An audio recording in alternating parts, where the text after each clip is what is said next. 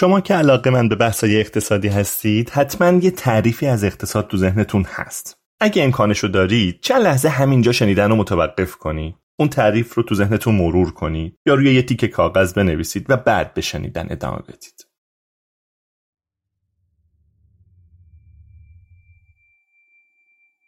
واقعیت اینه که تو دنیای پیچیده امروز واقعا نمیشه تعریف روشنی از اقتصاد داشت. البته یه سری تعاریف کلیشه‌ای و البته ناکارآمد برای اقتصاد وجود داره. مثل اینکه اقتصاد علم تخصیص منابع محدود به خواستهای نامحدوده یا اقتصاد علم مطالعه انگیزه ها یا بدبستان هاست اما اگه از این تعریف های بیات شده بگذریم و دقیق تر ببینیم اقتصاد چیه و اقتصاد دونا دقیقا به چه کاری مشغولن می‌بینیم که واقعا تعریف روشن و مورد توافقی برای اقتصاد وجود نداره دیگه اقتصاددون ها صرفا خودشون رو به جستجوی پاسخ سوالات کلاسیک قدیمی اقتصاد محدود نمی‌کنن. امروز شما می‌بینید که اقتصاددونا سعی می‌کنن به طیف وسیعی از سوالات واقعی و ملموس زندگی آدمها و جوامع پاسخ بدن.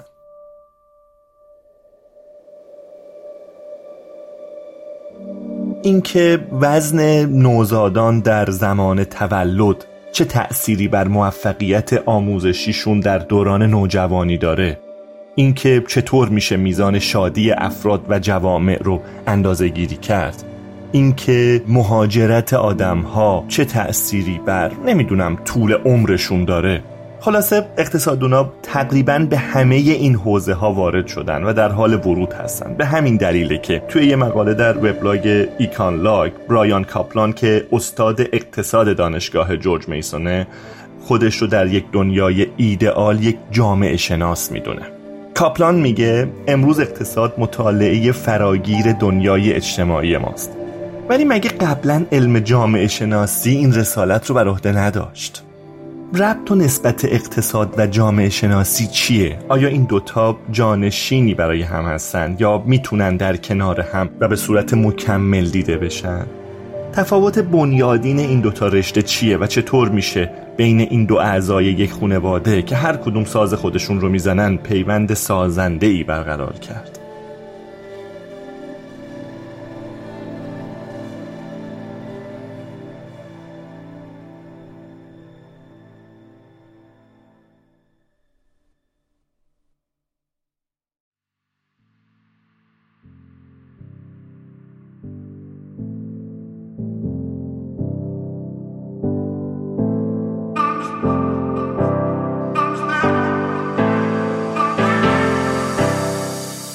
صنعت رمز ارزها دارای بخشای مختلفیه که اغلب افراد با بخش معاملگری اون آشنا هستند.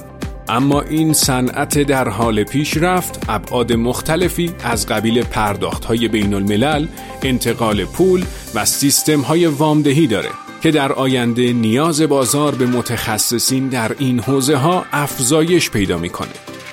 مجموعه ایران بیت کوین یک مجموعه آموزشی و مشاور سرمایه گذاری در زمینه رمز ارزه که بیش از پنج سال سابقه آموزشی داره و تا الان 18 دوره تخصصی رمز ارز رو برای سازمان ها و عموم برگزار کرده. همچنین این مجموعه در راستای رسالتش در صفحه اینستاگرام خودش به ابعاد آموزشی تحلیلی بازار رمز ارزها می‌پردازه که می‌تونه برای افرادی که در این بازار مشغول معامله گری هستن مفید باشه. اگر نیاز به آموزش یا مشاوره دارید کافیه به اینستاگرامشون یا وبسایت مجموعه به نشانی iranbitcoin.trade مراجعه کنید. با تشکر از حامی مالی این برنامه ایران بیت کوین.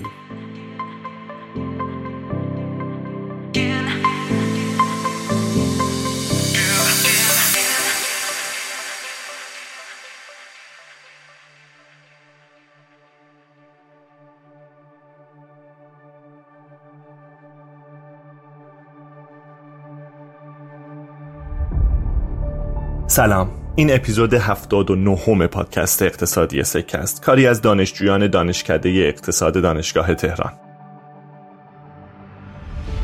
من مهدی ناجی هستم و مهمان ما در این قسمت احمد شکرچی جامعه شناس و عضو هیئت علمی دانشگاه شهید بهشتیه.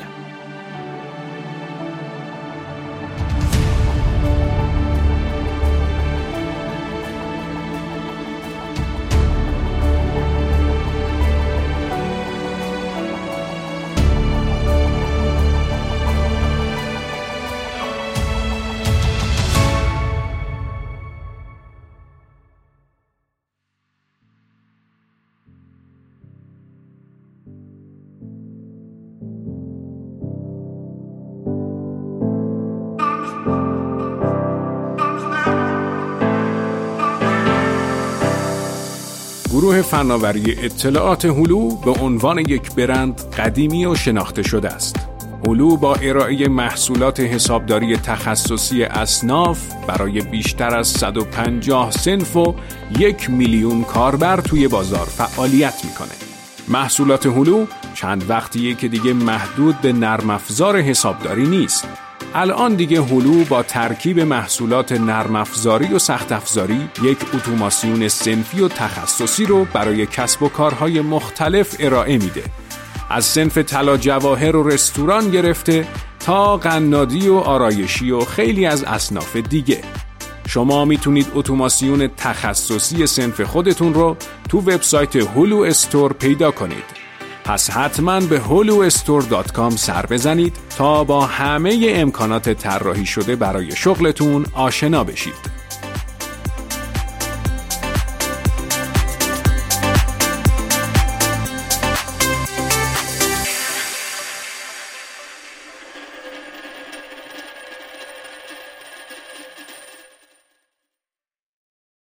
احمد جان تو موضوعات اقتصادی وقتی که حرف مسائل اقتصادی میشه اقتصاددونا لاقل می‌تونن یک لیست بلند بالایی از مسائل ملموس و روز جامعه. چه در سطح خورد و چه در سطح کلان جلوی چشم ما بذارن که تا حالا قادر به حلشون بودن. تا حالا اقتصاد و اقتصاددونها تونستن این مسائل رو حل بکنن.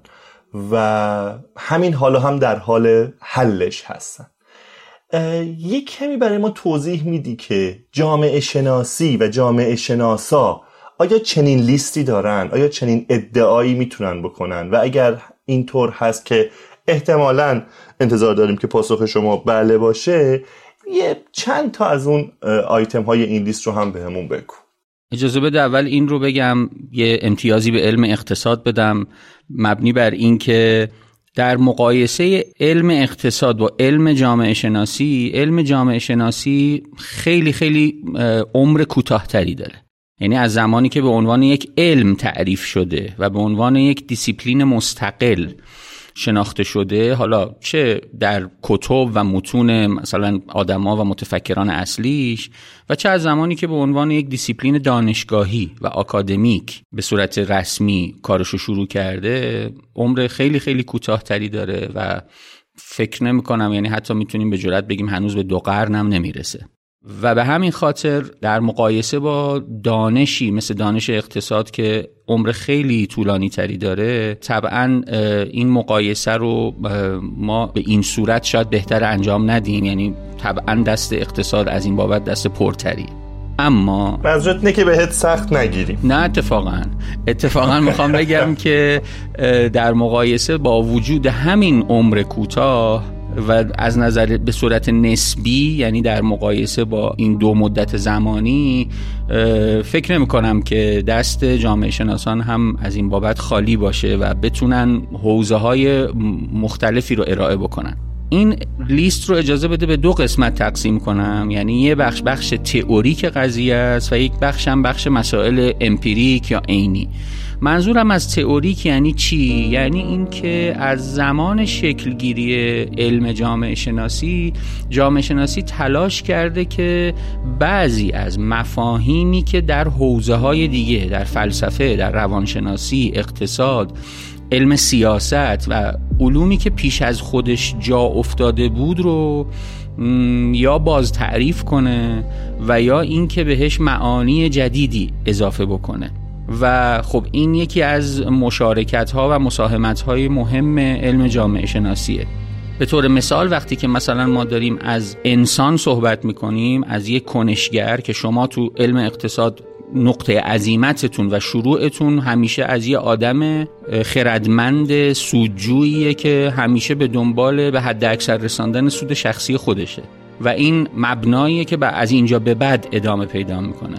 خب خود این مفهوم یعنی اصلا کنشگر سود منفعت جویی و اقلانیت اینا این چهار تا عنصر اصلی این تعریف رو اگه در نظر بگیریم اون وقت به واسطه جامعه شناسان مختلف روش تمرکز شده و هر کدوم تعاریف شکافته شده و تعاریف و ابعاد جدیدتری بهش اضافه شده. به طور خیلی خیلی واضح اگر بخوام بگم و یه نمونه عینی مثلا مفهوم کنش اقلانی که یکی از مفاهیم پرکاربرد در اقتصاد هست و همونطوری که گفتم بر اساس سود ابزاری تعریف میشه. حالا در جامعه شناسی اومده تفکیک شده به انواع کنش دیگه و انواع کنش دیگه در کنارش بازشناسی شده. یعنی اینکه اولا خود اقلانیت الزاما دیگه اقلانیت ابزاری فقط نیست. بلکه انواع اقلانیت عملی، اقلانیت سوری یا اقلانیت غایی هم بهش اضافه شده و درباره تعاریفش بحث شده. پس یک مساهمت مساهمت نظری و تئوریک هست برای بست دادن و تعریف مجدد خیلی از مفاهیمی که در حوزه علوم انسانی رایج بوده و هست یه حوزه دیگه که گفتم یعنی یک بخش دیگه این مشارکت مشارکت تجربی هست. و اتفاقا علم جامعه شناسی من خیلی خوشحال شدم که شما با اصطلاح مسئله شروع کردی یعنی به عنوان یک علم مسئله محور و به عنوان یک معرفت مسئله محور کار خودش رو از مجموعه ای از مسائلی که پیرامون خودش بود شروع کرد.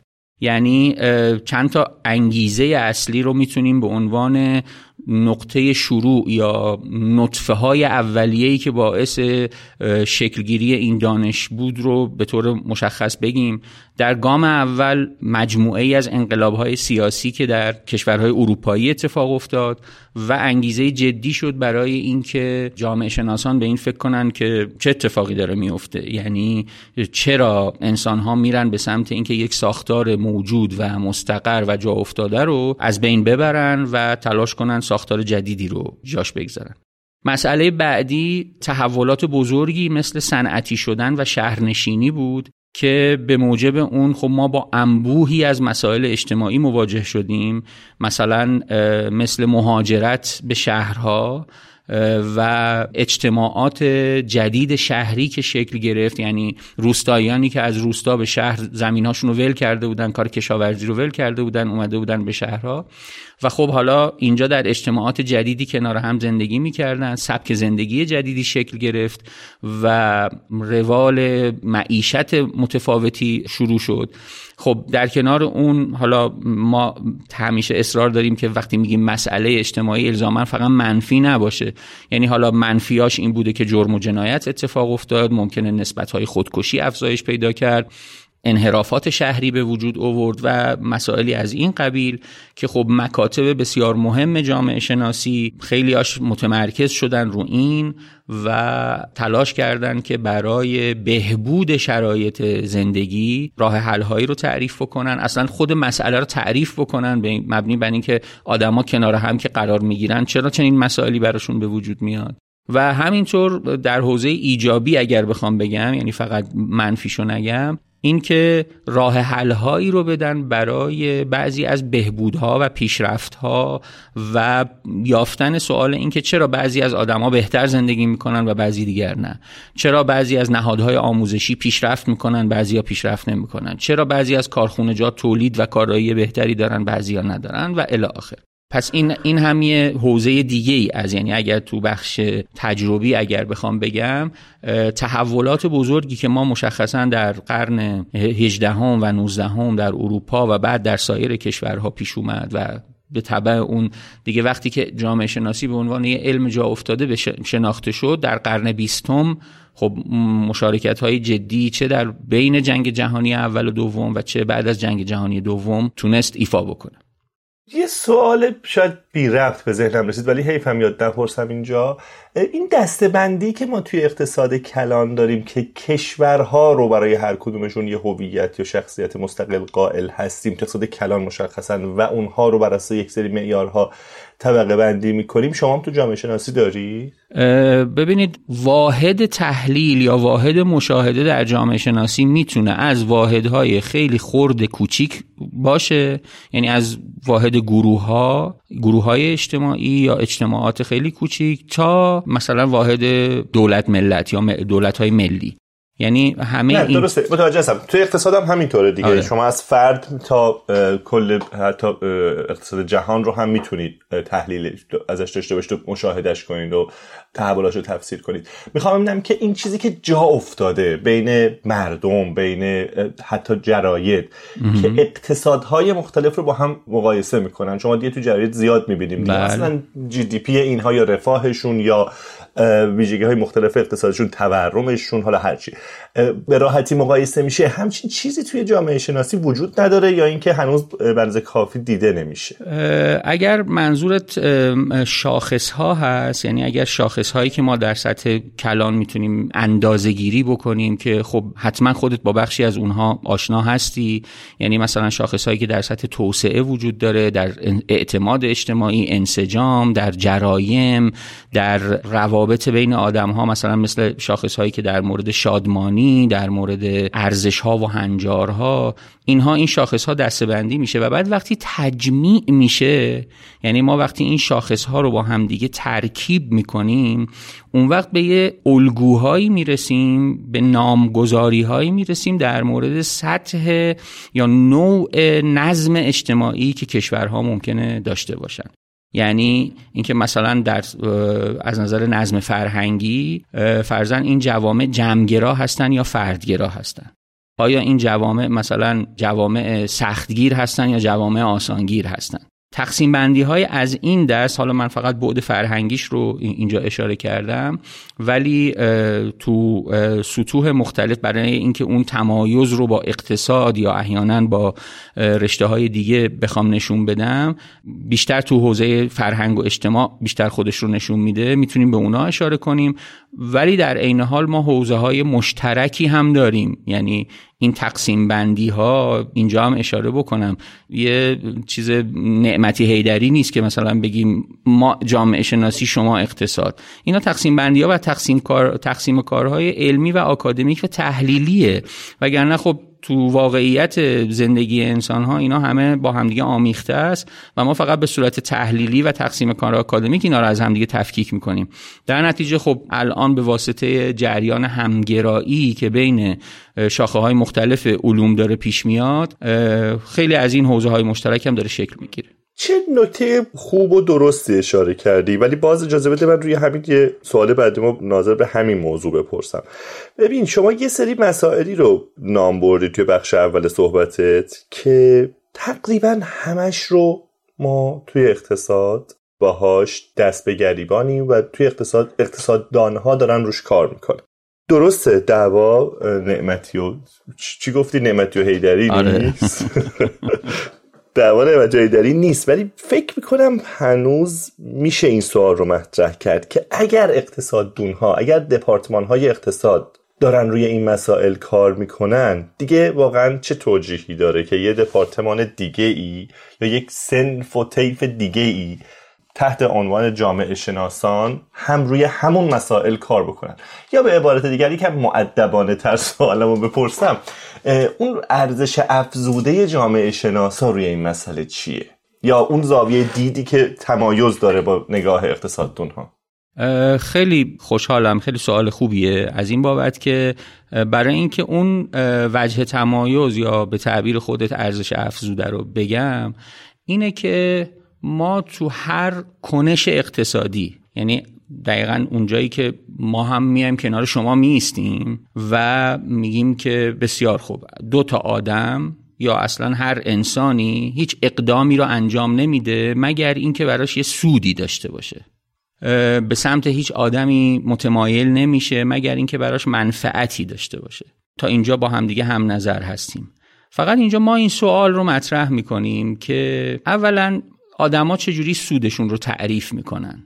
یعنی معیار و مبنای تعریف سودشون بر چه اساسیه؟ و اینجا هم فعلا دارم فقط یعنی در جهت همراهی با علم اقتصاد میپذیرم که سود فقط سود اقتصادی باشه یعنی فقط منفعت ابزاری باشه. باز برای اینکه خیلی روشن باشه بگیم یعنی یافتن بهترین وسیله برای دستیابی به ارزشمندترین هدف.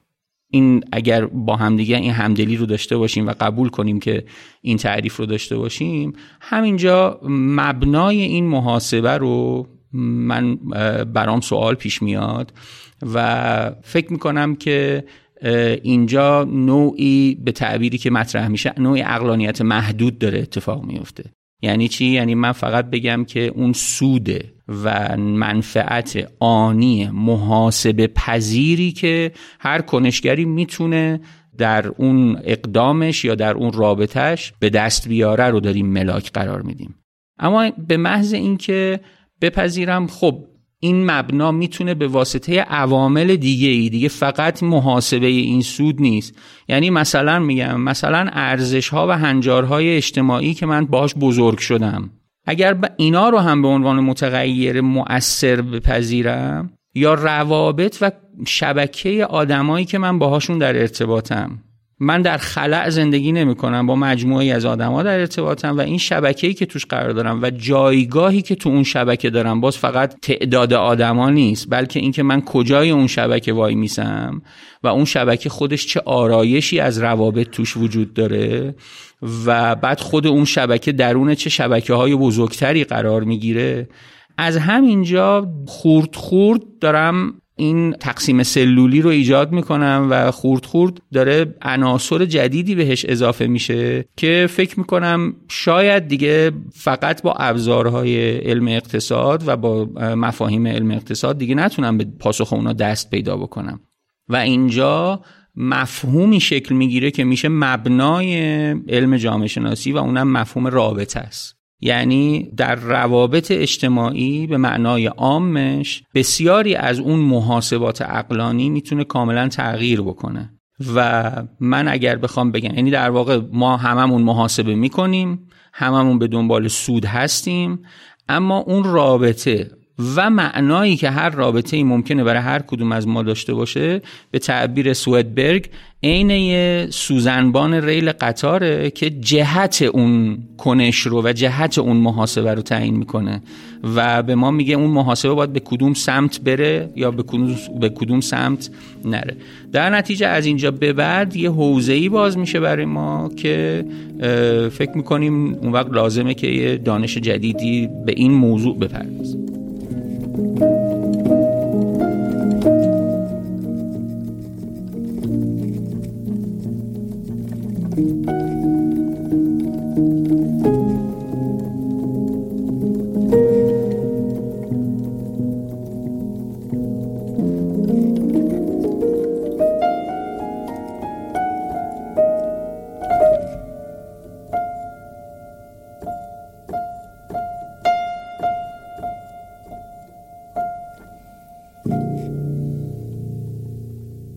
صحبت هایی که کردی مثلا اشاره ای که به حالا اون تاثیر شبکه‌ای داشتی یا اقلانیت محدود و اینها همین ها هم توی اقتصاد بحث میشه ها یعنی چیزی که برام جالبه یعنی حالا بهتره اینجوری بپرسم در قالب سوال. فکر می‌کنی 20 سال دیگه 30 سال دیگه 50 سال دیگه همچنان ما دو تا دیسیپلین مستقل جامعه شناسی و اقتصاد داریم. یا اینکه نه محتمله که اینها یه جورایی در هم مرج بشن و در هم ادغام بشن. اولا خیلی خوبه که شما به موضوعاتی الان می‌پردازید که صد سال پیش نمیپرداختید و به واسطه انتقادی که جامعه شناسان به تئوری های اولیه و مخصوصا به اقتصاد کلاسیک و نو کلاسیک داشتن. حالا اینها هم وارد دستور کار علم اقتصاد شد. از این بابت چرا میگم خیلی خوبه؟ به این خاطر که شما ابزارهای خیلی دقیقی دارید واقعا که علم جامعه شناسی ممکنه به اونها مجهز نباشه. و تو این مدت این تعامله خیلی به علم جامعه شناسی هم کمک کرده که بره به سمت دقیق کردن. و خب حتما خبر داری که این وسط یه مناقشه ای هم اتفاق افتاده که حالا یه تعدادی از جامعه شناسا کمیگرا شدن و بعد مورد انتقاد یه تعدادی از جامعه شناسا قرار گرفتن که ای بابا شما که همه چی رو می‌خواید عدد و رقم بکنید و اون وقت پس اون معنا و تفسیر و اون چیزی که حالا ماکس وبر بهش میگه تفهم پس جاش کجا قرار می‌گیره. ولی من اگر یه خود بیام بالاتر و از بالا به همه این مناقشه ها نگاه کنم میگم همه اینا برای هر دو تا رشته خیر بوده. یعنی همین تعامله هم این مناقشه ها همه اینها باعث توسعه و بست اصلا این معارف شده و تونسته بینش های جدیدی رو به هر دوتاش اضافه بکنه. من فکر نمی کنم که بخواد رشته در رشته دیگه ادغام بشه. طبعا همچنان اینو چرا میگم؟ به خاطر اینکه انبوهی از مسائل و حوزه های ناشناخته ما هنوز درون علم جامعه شناسی پیش رومون هست و فکر می‌کنیم ما می‌فهمیم که خلع کجاست می‌فهمیم که هنوز درباره اونها چیزی نمی‌دونیم ولی واقعا ابزاری برای شناخت اونها هنوز به دست نیاوردیم یا نتونستیم طراحی بکنیم. و همین خاطر فکر می‌کنم حالا حالا ها کار داریم. از این بابت. از بابت دیگه همین نکته‌ای که داری میگی همین مناقشه درون علم جامعه شناسی هم هست. به این معنا که خیلی ها میگن علم جامعه شناسی در این 100 150 سالی که از عمرش گذشته به واسطه ظهور مکتبها نظریه پردازها و آدمهای خیلی زیاد دچار واگرایی بیش از حد شده و به نوعی حتی دچار تشتت مفهومی شده. در نتیجه الان یه گرایشی یا تمایلی برای ایجاد همگرایی به وجود اومده و تلفیق مکاتب و نظریه ها برای اینکه یه مقداری ابزارهای تحلیلی و مفهومی توان پاسخگویی به مسائل و توان همراهی با پیچیدگی واقعیت رو همچنان حفظ بکنه.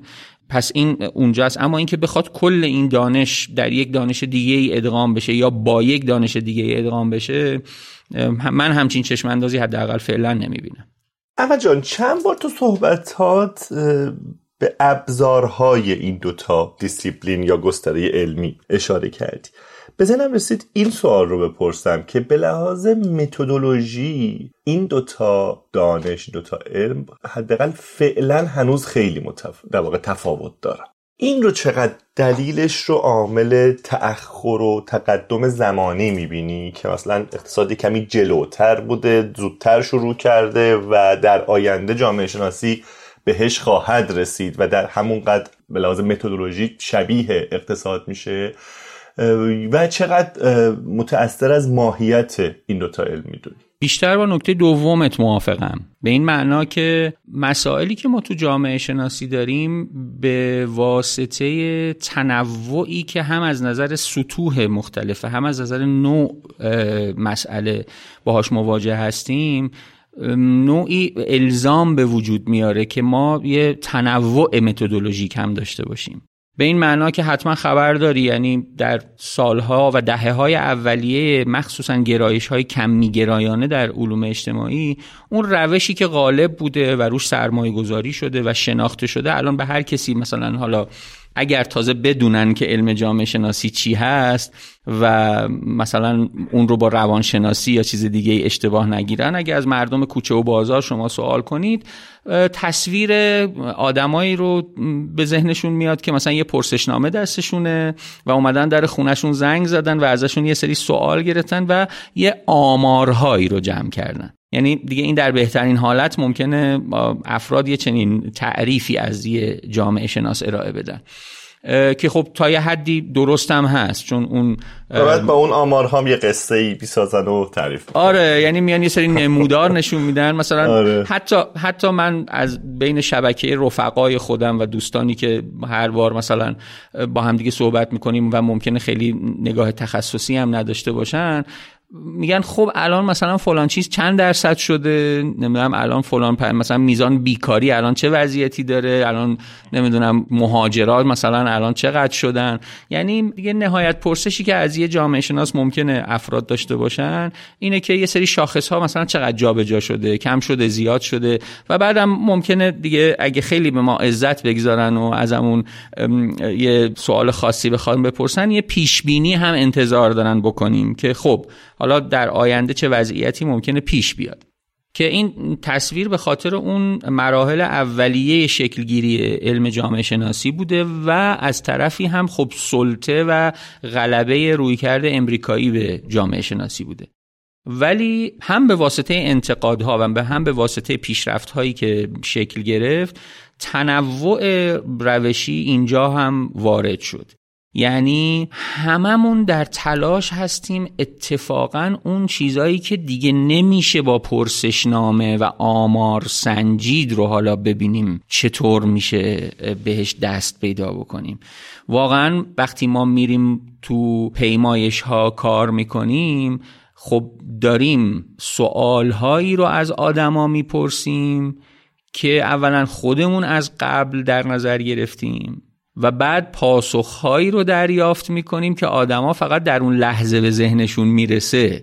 و اگر بشینن تو خلوت خودشون یه خورده دو دقیقه بیشتر درباره اون سوال فکر کنن کما اینکه بارها هم پیش اومده یعنی تو تجربه پرسشگری کسایی که داشته باشن می‌بینن طرف مثلا دو دقیقه پنج دقیقه بعدش تلاش می‌کنه اون پاسخی که تو سوالای قبلی داده رو تصحیح کنه و بگه نه من فلانجا نظرم این نبود.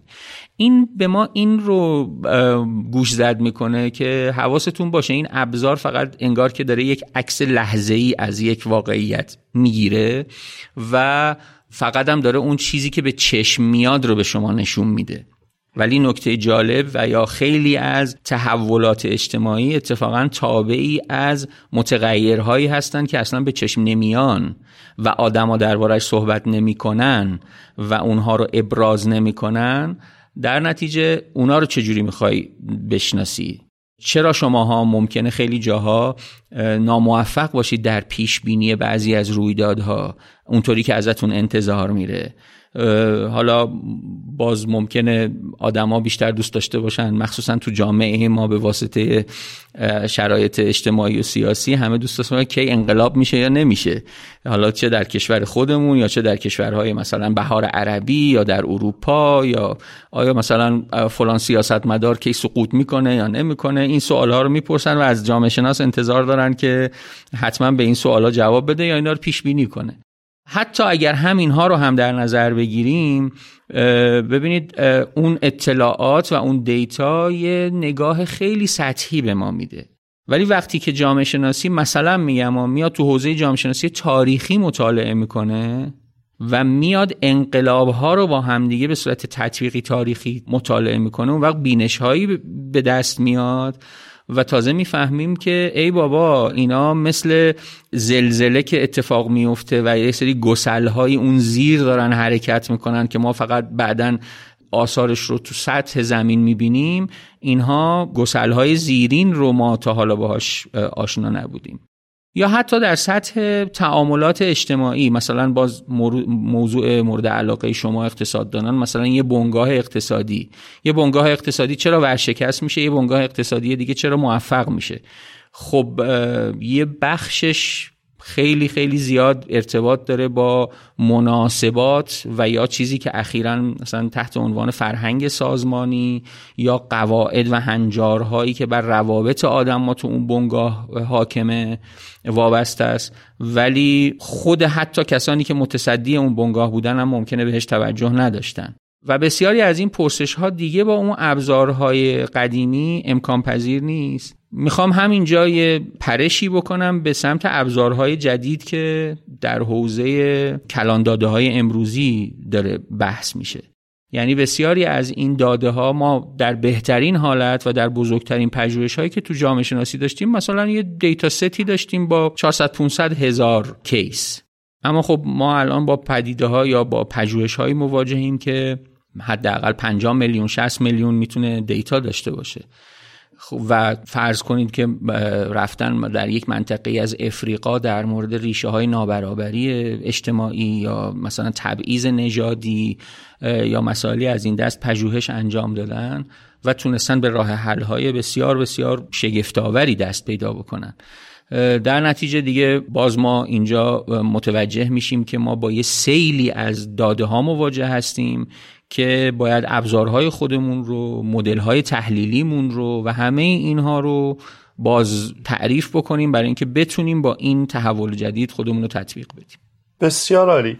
اجازه بده یکم بحث رو ملموسترش بکنیم و اون لیستی که اول صحبتمون من بهش اشاره کردم و یکی دوتاش رو ازت بخوام که اسم ببر. یعنی من مشخصا می‌خوام ببینم که اگر بپرسیم که جامعه شناسی چه معزلی رو از پیش پای بشر امروز برداشته چه مسئله ای رو حل کرده یا در حال حلش هست یا توانایی حلش رو داره اونها چی می‌تونه باشه؟ ببین در یک تقسیم بندی کلی اصلا جامعه شناسی رو به دو اردوگاه بزرگ من ابتدا اجازه بده تقسیم بکنم.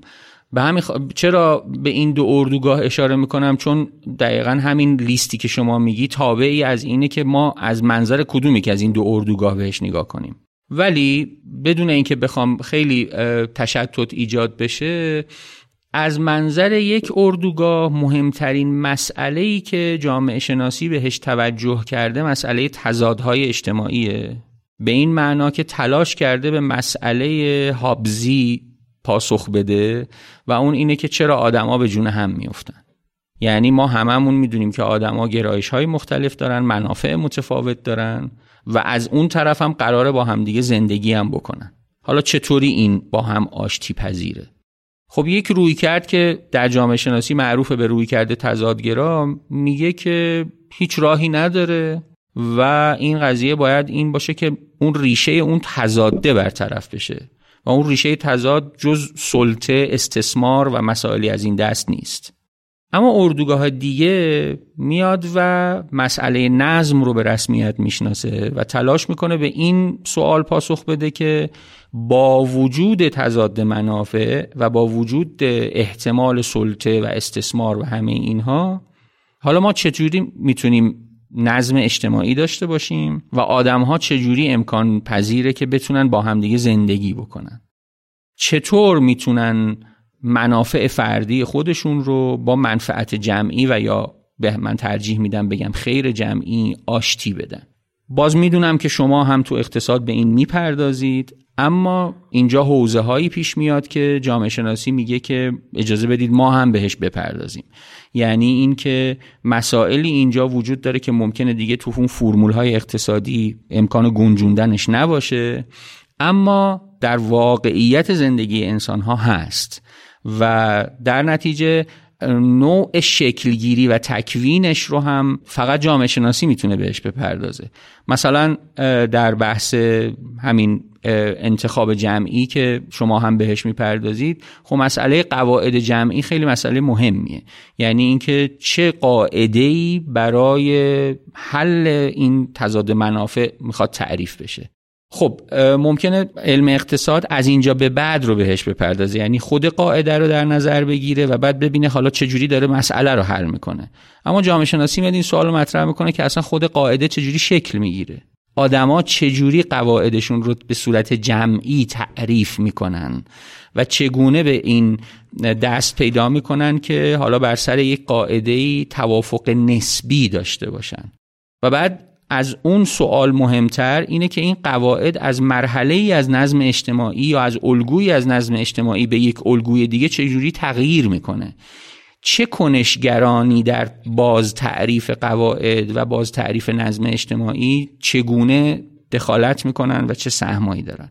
به همین خاطر حالا این دوتا دیدگاه یا دوتا اردوگاه رو در نظر بگیر. اون وقت وقتی اینا رو خورد می‌کنیم و میایم تو حوزه های مختلف یعنی مثلا تو بحث آموزش تو بحث کار تو بحث بهداشت و روابط اجتماعی روابط میان دولت و جامعه یا نظم سیاسی توی بحث ارزش ها و هنجارها تو هر کدوم از این مسائل چه خرد و چه کلان که در نظر بگیریم باز این ماتریس مفهومی رو میشه هی ریزتر و ریزتر کرد. یعنی میشه برای هر کدومی خونه جدول در نظر گرفت و ببینیم که فرزن یک الگوی آموزشی در یک جامعه وقتی که حکم فرما میشه مثلا ما الان تو جامعهمون مدام میگیم که ما باید تفکر انتقادی داشته باشیم. واقعا آدما چقدر دوست دارن تفکر انتقادی داشته باشن و چقدر می‌تونن تفکر انتقادی داشته باشن. آدما چقدر روابط خاص در اون گروهیشون رو به روابط عام برون گروهیشون ترجیح میدن؟ ما مدام مثلا تو اقتصاد و سیاست صحبت از فساد سازمانی می‌کنیم یا فساد حالا حکومتی یا و بعد نکته جالب اینه که هر هر کسی در اون موقعیت ها که قرار می‌گیره می‌بینیم که احتمال اینکه مرتکب همون فسادا بشه بیشتره. این سوال پیش میاد که واقعا چرا اینقدر مستقل از کنشگرانه. یعنی به تعبیر عرستویش خیلی وابسته به علت فائلی نیست. اینجا یه سری علت های مادی و سوری داره کار می‌کنه. یه سری الگوهای زیرین داره کار می‌کنه که اکثریت آدما تو همون موقعیت ها که قرار می‌گیرن رفتارهای مشابه از خودشون نشون میدن.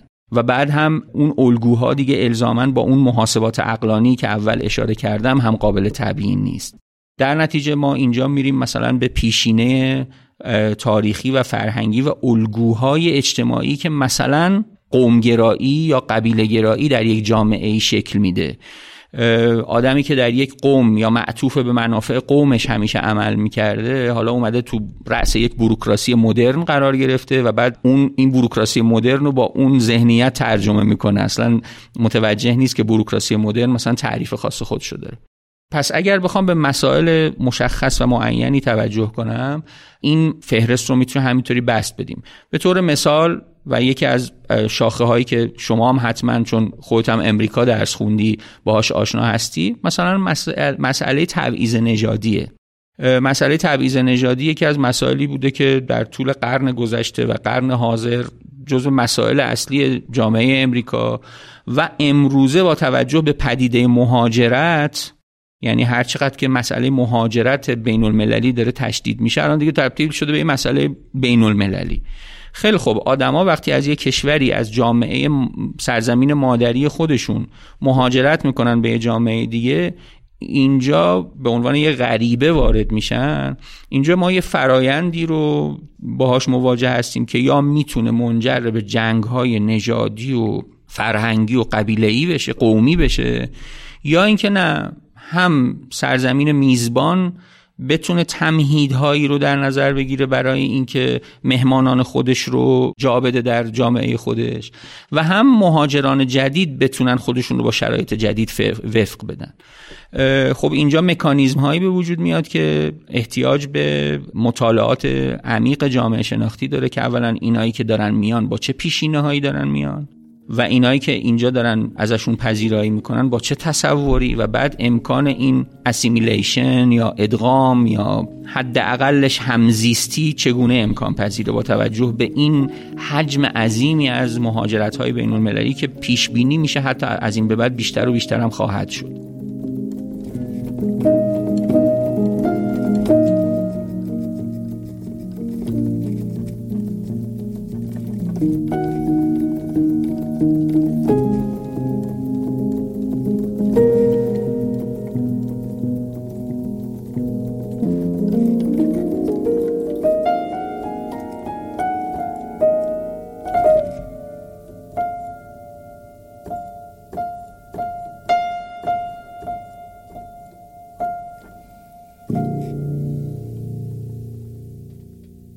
چیزی که من دارم می‌فهمم از صحبت های شما اینه که حوزه هایی که چون که تقریبا همه مسائلی که شما گفتی تو ذهن من یه رگه هایی هم توی اقتصاد یک سرنخهایی هم ازش تو اقتصاد هست. ظاهرا حوزه ها خیلی مشابهه ولی ارتباطشون ظاهرا ارزی نیست اقتصاد و جامعه شناسی. انگار که یه جوری در طول هم قراره قرار بگیرن. به نوعی انگار که قرار مکمل هم باشن.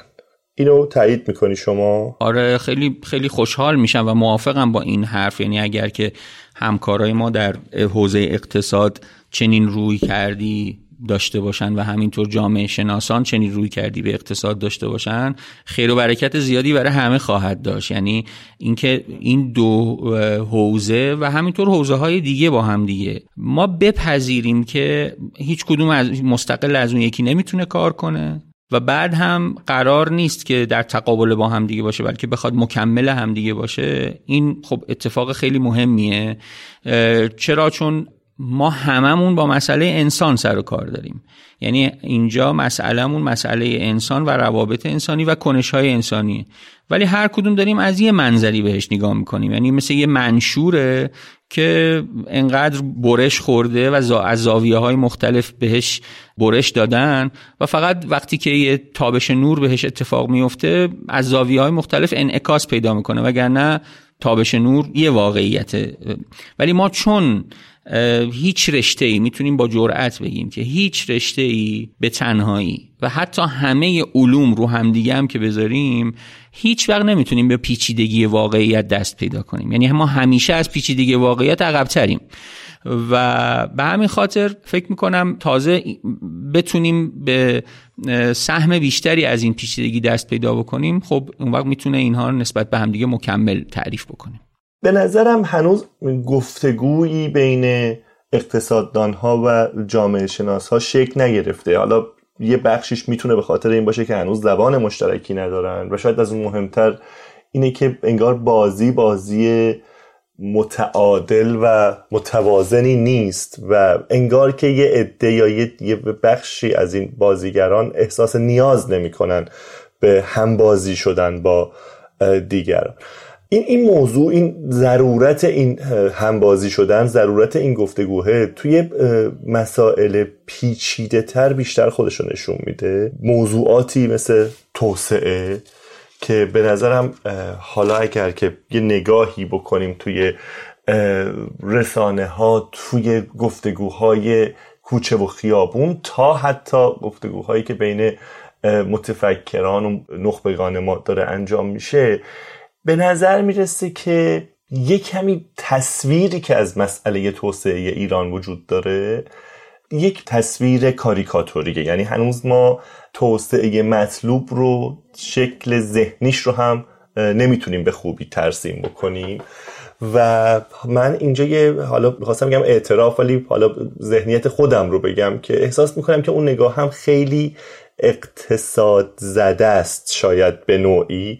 گویی مسئله توسعه ایران تقسیم شده بین دو دسته. یکی اقتصاد ها که انگار کلید حل این مسئله دستشونه و می‌دونن باید چی کار کرد و سیاست مدارایی که حضور دارن که نذارن این اتفاق بیفته ایران توسعه پیدا کنه.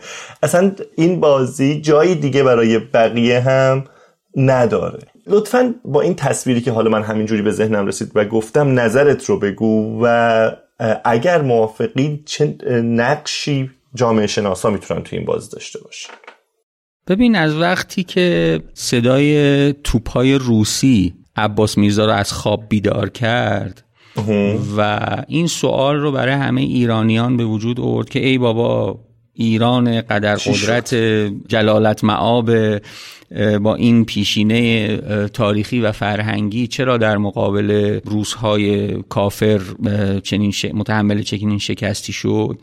و بعد ما وقتی اون گفتگویی که به عباس میرزا نسبت داده میشه با نماینده فرانسه که اون تجلیل رو از فرانسه فرانسوی ها می‌کنه که چرا شما انقدر منظمین چرا انقدر شما قوی هستین چرا انقدر شما قانون مدار هستین و ما چرا نیستیم ما با چند مرحله مواجه هستیم. یعنی اینکه ابتدا چه خود جامعه ایران چه سیاستمدارانش یا کسانی که به این فکر اصلا افتادن و تا یه حدی اون صدای توپ آزارشون داد. ابتدا رفتیم سراغ راه حلهای کاملا تکنیکال. یعنی اینکه فکر کردیم که مسئله مسئله یه سری یه سری ابزاره یه سری وسیله است. ما مثلا چون توپ نداریم تو اون جنگ شکست خوردیم. در نتیجه رفتیم دارالفنون رو ساختیم. و یا یه تعداد آدم رو فرستادیم برای اینکه برن اونور و ساخت یه سری وسیله و تکنولوژی رو یاد بگیرن. بعد که این پروژه به نتیجه نرسید و اون منطقش نرسید فعلا بدون اینکه بخوایم وارد عللش و عواملش بشیم روشنفکران ما نخبگان ما منتقل شدن به یک گام بعدی و اون این هست که مسئله بدون تغییر در ساختار سیاسی حل نمیشه. و ما تو این مرحله مثلا مدرسه عالی علوم سیاسی را میفته و مسئله همه میشه مسئله استبداد که بعد منجر میشه به مسئله مشروطه و مشروط خواهی.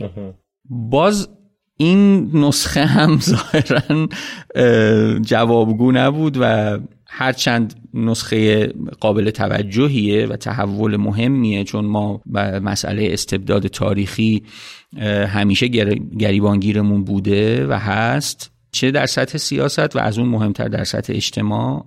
اما باز می‌بینیم که کفاف مسئله رو نمیده. با ورود به دولت مدرن یعنی در دوره دوتا پهلوی و مشخصا بعد از اکتشاف نفت مسئله تبدیل میشه به مسئله اقتصادی. من می‌خوام اینجا بدون اینکه وارد جزئیات بشم اینجا بگم غایب اصلی از نظر من امر اجتماعیه. یعنی اینکه اگر همه این نسخه ها که خودشون فی نفسه نسخه های درستی هن. به این معنا که ما تکنولوژی نداریم درسته. ما استبداد سیاسی داریم درسته. یعنی در حوزه خودش جواب و پاسخ درستیه. و از اون طرف هم ما مسئله تولید ثروت و مسائل اقتصادی رو هم باهاش مواجه هستیم. یعنی توسعه اقتصادی هم مسئله درسته. اما همچنان فارغ از این که در هر کدوم از این حوزه های جداگانه همونطوری که شما اشاره کردیم ما هنوز به وفاقی میان نخبگان نرسیدیم و همینطور انتباق میان اون چیزی که نخبگان میگن با تصوری که توده یا سایر بخش های مختلف جامعه داره که خیلی وقتها نقش غیر نخبگان می‌تونه حتی مهمتر از نخبگان هم باشه. ولی در هر کدوم از اینها هم غیبت امر اجتماعی رو داریم. یعنی ما فرضمون بر اینه که مسئله سیاست باید سیاسی حل بشه. مسئله اقتصاد باید اقتصادی حل بشه و مسئله تکنولوژی باید تکنولوژیک حل بشه. در صورتی که به نظرم یه بخشش طبعا متوجه اصحاب علوم اجتماعیه که در این زمینه باید به اندازه کافی تلاش بکنن و کار بکنن و بتونن این خلع رو اولا نشون بدن که تکنولوژی به مسابقه یک نهاد اجتماعیه. تکنولوژی خودش فقط با چند تا پیچ و مهره و سیم و هارد و اینا اتفاق نمیفته بلکه اینها به واسطه آدمها و کنشگرانی که توسط اونها دارن تو اون حوزه فعالیت می‌کنن خلق میشه و پیشرفت می‌کنه. مسئله سیاسی هم همینطور. مسئله سیاسی ما یه تصور بسیار نادرستی از مسئله دولت داریم. یعنی من به واسطه همکاران و دوستانی که مدام در این باره صحبت می‌کنن من فکر می‌کنم علوم اجتماعی یه جایی دولت زده شده.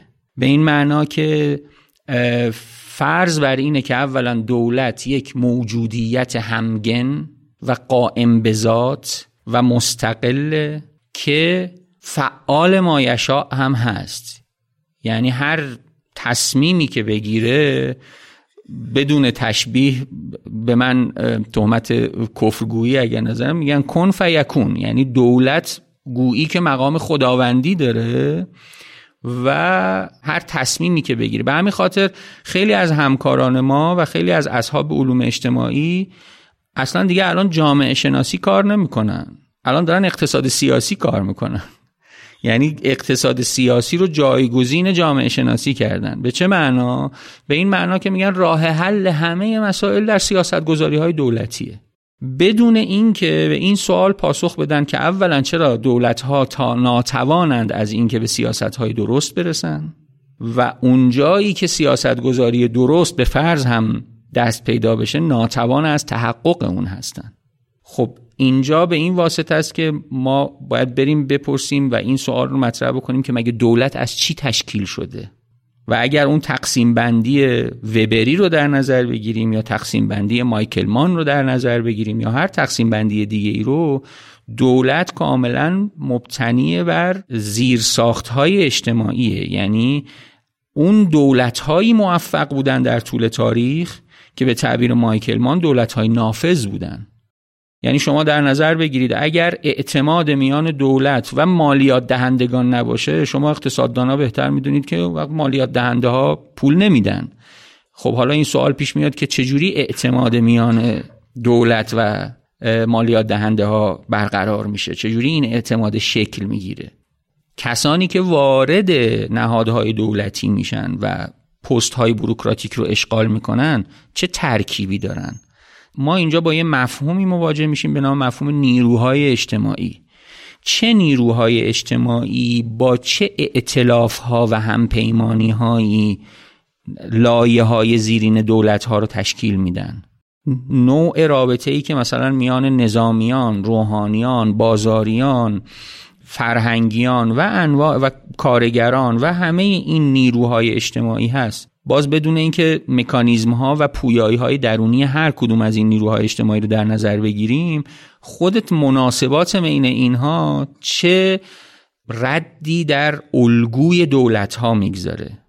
در نتیجه ما به همین خاطر شما وقتی که نگاه می‌کنید درسته که بعضی از دولت ها موفقیت های نسبی تری نسبت به بقیه داشتن اما در الگوی غالب انقدر تفاوت معنادار بین دولت هامون ما مشاهده نمی کنیم یعنی چه قبل از انقلاب چه بعد از انقلاب تفاوت معنادار از نظر آماری دارم عرض می‌کنم تفاوت معنادار ما مشاهده نمی‌کنیم هرچند بعضی عملکردهای های نسبی بهتر داشتن.